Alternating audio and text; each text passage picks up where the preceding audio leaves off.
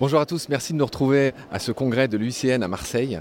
On a la chance d'avoir avec nous euh, Sébastien Lahaye et mon acolyte euh, Max du Green Letter Club. Donc c'est la suite de ce qu'on avait entamé la dernière fois. Et la question que je voulais te poser, Sébastien, c'est on avait entamé un tour du monde des feux, de ce qui se passe. Il y a des spécificités malgré tout dans certains pays qu'il n'y a pas dans d'autres. Tu as tenu à nous parler de ce qui se passe en Europe. Oui, parce que je crois que c'est le signal d'alerte qu'il faut savoir prendre en compte. L'Europe, il y a deux événements assez significatifs pour moi, c'est le Portugal 2017 et la Grèce 2018. Qu'est-ce qui s'est passé à deux ans d'intervalle? Des choses totalement différentes. 2017 au Portugal, on a deux épisodes de feux très violents, des méga feux sans aucun doute, qui parcourent des centaines de milliers d'hectares et qui tuent plus de 110 personnes au total sur l'année. À des moments assez inattendus, le premier au mois de juin et le deuxième au mois d'octobre. On est au Portugal, le mois d'octobre n'est pas une saison à laquelle on s'attend à avoir des feux extrêmes. En fait, le Portugal souffre de plusieurs choses. La première, c'est à nouveau un problème de gestion forestière. Il faut savoir que le Portugal a massivement planté des forêts d'eucalyptus pour faire de la pâte à papier depuis 50 ans. Et aujourd'hui, on a de la monoculture qui ben, brûle très bien. Beaucoup plus qu'une forêt entre guillemets sauvage. Beaucoup plus qu'une forêt endémique ou même qu'une forêt de pins comme la forêt méditerranéenne qui s'est installée seule. Là, on plante de l'eucalyptus, on plante un seul type d'arbre et l'eucalyptus brûle très bien, surtout s'il n'est pas en mélange. Et puis la deuxième chose, c'est qu'au Portugal, on a eu un épisode climatique euh, assez exceptionnel, une tempête qui passe sur les côtes portugaises. Et ça, ça doit nous amener à réfléchir parce que ces tempêtes euh, qui passent sur le Portugal, eh ben, elles s'approchent de la France aujourd'hui. Et c'est les tempêtes qu'on a euh, dans les Landes notamment. Et on a plusieurs départs de feu à ce moment-là.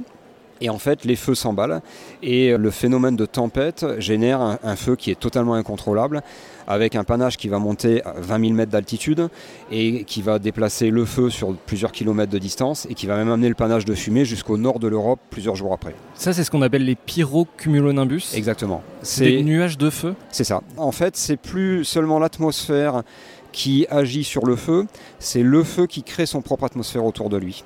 Un pyrocumulonimbus, c'est un nuage d'orage, sauf qu'au lieu de tomber une pluie violente, il tombe des braises et des cendres incandescentes. Et ça peut tomber à plusieurs kilomètres de là où c'est monté, c'est ce qui s'est passé au Portugal.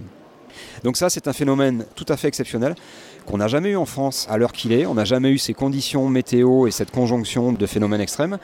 Mais le fait que ça arrive aujourd'hui au Portugal pour la première fois, nous montre que ça n'est plus que la Californie ou l'Australie, c'est aujourd'hui un problème qui peut toucher l'Europe.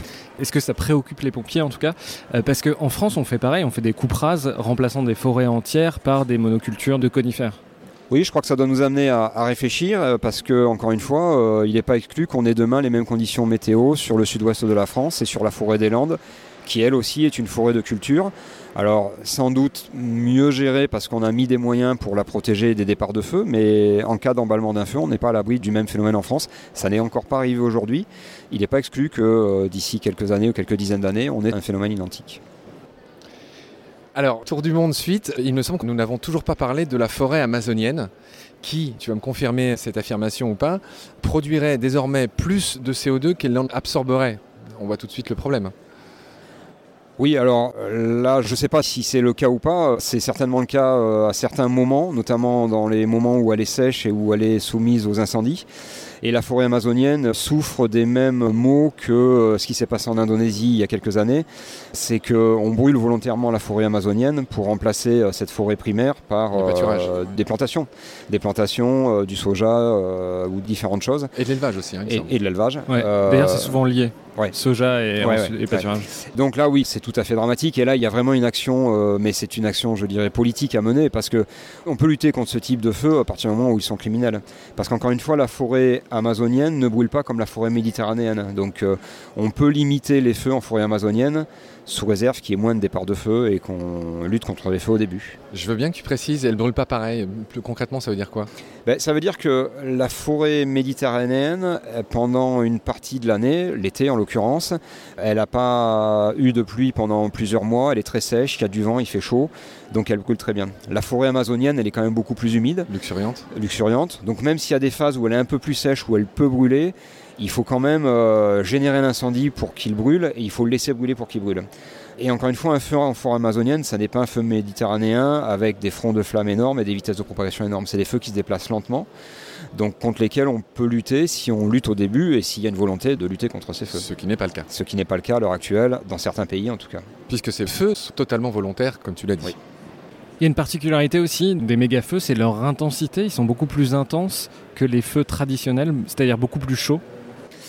Oui, alors pour plusieurs raisons. Alors ça c'est lié encore une fois à l'accumulation de biomasse au sol. Donc euh, quand on dit biomasse c'est euh, la broussaille et les arbres.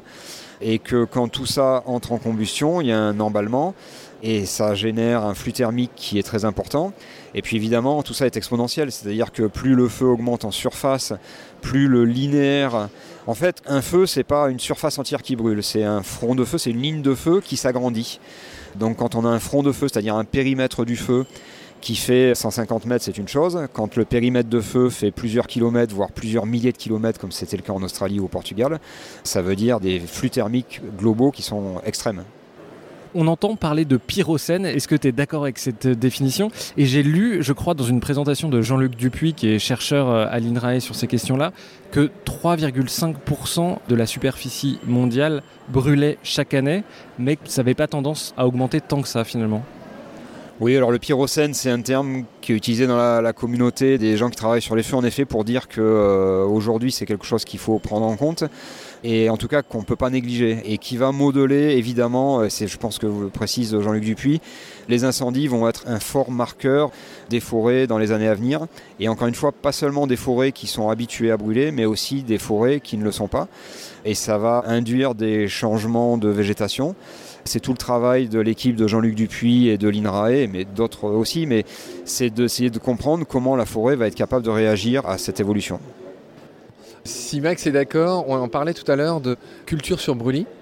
On voit bien que les peuples ont parfois envie ou besoin de raser des forêts de cette manière-là pour euh, faire d'autres choses à la place. Il y a la culture sur brûlis, il y a aussi l'écobuage. Dans un premier temps, j'aimerais que tu nous expliques la différence entre le brûlis et l'écobuage et à relier avec euh, ce qui est envisagé finalement dans tous les pays aujourd'hui, c'est-à-dire de reconsulter ces gens qui vivaient en harmonie avec leur pays. Tu as parlé des aborigènes, mais j'imagine que c'est pareil peut-être en Afrique, voire même en France. Voilà, euh, pardon, c'est une question à tiroir, mais euh, écobuage et solutions. Oui, alors il y a plein de choses, bonnes et mauvaises. Les mauvaises choses, c'est quoi? C'est encore une fois quand on brûle la forêt quand les conditions sont mauvaises, c'est-à-dire quand elle brûle bien, et euh, avec pour objectif de tout éradiquer pour faire de la culture à la place. C'est le brûlis, bon, qui n'est plus pratiqué en France et, en Europe, mais qui est encore pratiqué. On parlait tout à l'heure de l'Amazonie, on parlait de l'Asie du Sud-Est. Beaucoup de pays d'Afrique pratiquent ça. Donc ça, quelque part, c'est la mauvaise utilisation du feu. Après, il y a des bonnes utilisations du feu.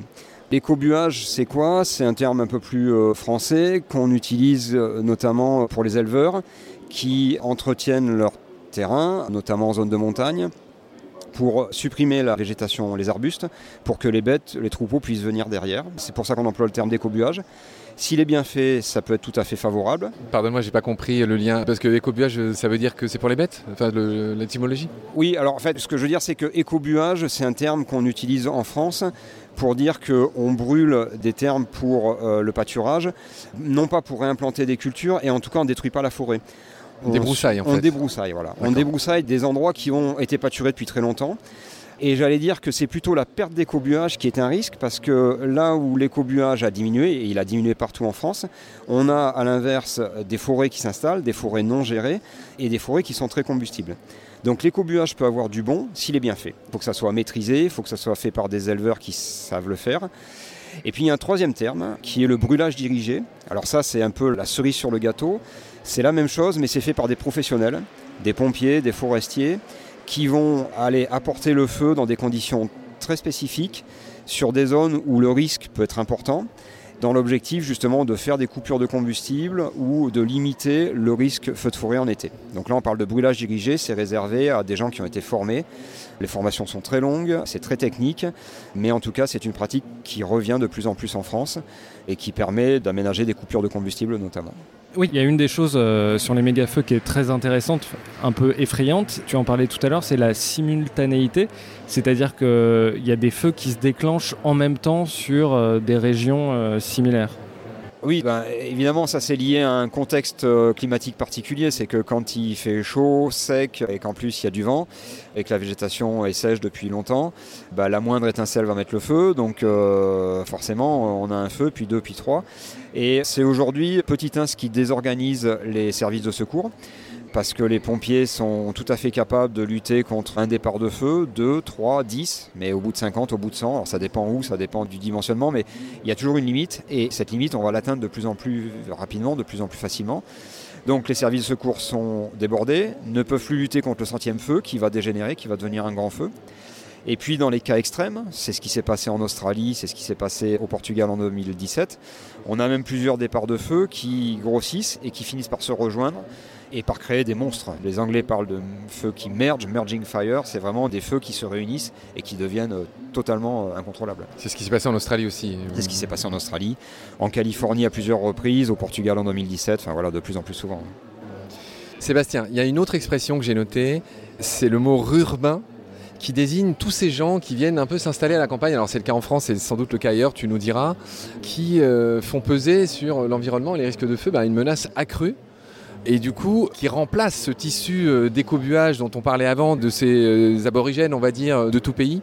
Qu'est-ce que tu peux me dire sur euh, ce facteur risque augmenté par ce que j'ai lu dans un article de Joël Zask, je crois que tu dois sans doute connaître, de Rurbain et de leur mauvaise influence ou leur mauvaise contribution, je ne sais pas comment dire faut pas euh, mettre au pilori les, les en effet, mais c'est un phénomène très important. Nous on parle déjà d'exode rural, c'est que la déprise agricole, c'est-à-dire les ruraux, les cultivateurs, les gens qui élevaient du bétail, les gens qui euh, faisaient de l'agriculture, petit à petit euh, se sont retirés du terrain, c'est l'exode. Donc on laissait à la place des friches, des friches qui sont devenues des forêts non gérées. Et puis dans le même temps, on a en effet des populations plus urbaines qui ont quitté les métropoles et qui viennent s'installer en bordure de ces forêts ou de ces espaces non gérés. Alors soit pour du tourisme, soit de plus en plus pour euh, s'y installer.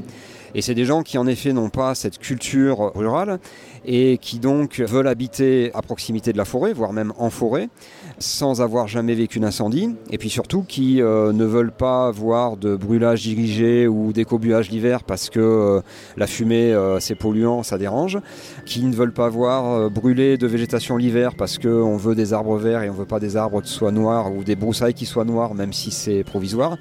Donc oui, c'est vraiment quelque chose qu'il faut euh, gérer. Et puis surtout, c'est des gens qui, ne connaissant pas le feu, n'ayant pas cette expérience, vont laisser la broussaille s'accumuler autour des maisons et vont euh, générer des habitats euh, tout à fait à risque. Si vous êtes d'accord, on, achève comme ça le second épisode. Merci beaucoup pour tes lumières, Sébastien. Merci pour ta patience et ta collaboration, cher Max. Merci. Merci à tous. À très vite pour la suite. Salut.